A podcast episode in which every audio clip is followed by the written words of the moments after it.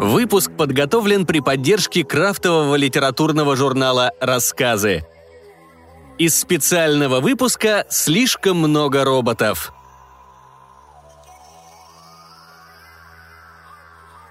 Дмитрий Пантюхин. Знамя над Рейхстагом.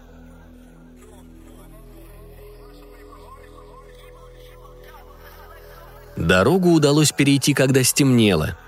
До вечера, спрятавшись в кустах, два молодых красноармейца в выцветших гимнастерках наблюдали, как нескончаемым потоком к линии фронта шла техника. Грузовики с солдатами, деловито стрекочущие мотоциклы, лязгающие траками танки. Немцы рвались на восток. Уже не так весело и беспечно, как год назад, летом 41-го, но с прежней уверенностью в скорой своей победе – Пыль поднималась над дорогой густым облаком, лезла в глаза и забивалась в ноздри. Горло жгло от жажды и вдыхаемых выхлопных газов. И все сильнее становился запах гниющей плоти. Антон прижал пальцы к колбу раненого бойца, почувствовал жар борющегося за жизнь тела. «Потерпи, Магабари», Услышав слово «друг» на родном грузинском, парень слабо улыбнулся иссохшими губами – «Откуда знаешь?» «Грузинский-то?»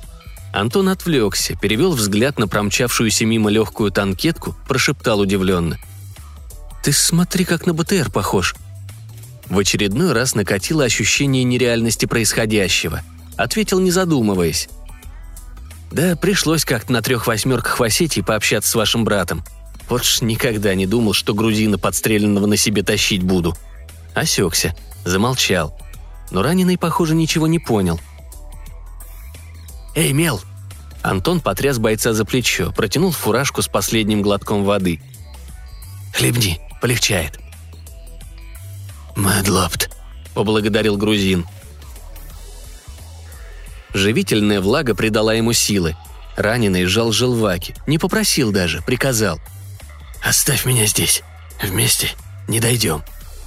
Антон как-то странно посмотрел на него. «А знаешь, почему мел?» Вдруг спросил он и, не дожидаясь ответа, заговорил медленно, тщательно подбирая слова. «Когда я вчера попал... Когда нашел тебя на поле боя, ты без сознания был. Я в документы заглянул, смотрю, мелитон. Ну и сократил сразу до мела, а потом фамилию прочитал. И сразу понял, зачем и почему. Он посмотрел на раненого, усмехнулся – с твоей фамилией, дружище, нельзя умирать. Не здесь. И уж точно не сейчас. Ладно, темнеет уже. Проскочим. Значит, документы только у одного были? Майор особист внимательно рассматривал книжку красноармейца. «Кантария. Мелитон Варламович. Живой?» Военврач устало кивнул. «Да, организм молодой, поправится». «Хорошо. А второй? При пересечении линии фронта они наткнулись на головной дозор фрицев. Тот, что без документов, двоих ножом заколол. Сам получил смертельное ранение, но смог товарища дотащить до наших окопов. Майор поморщился. Кабы не окруженец, к медали можно было представить.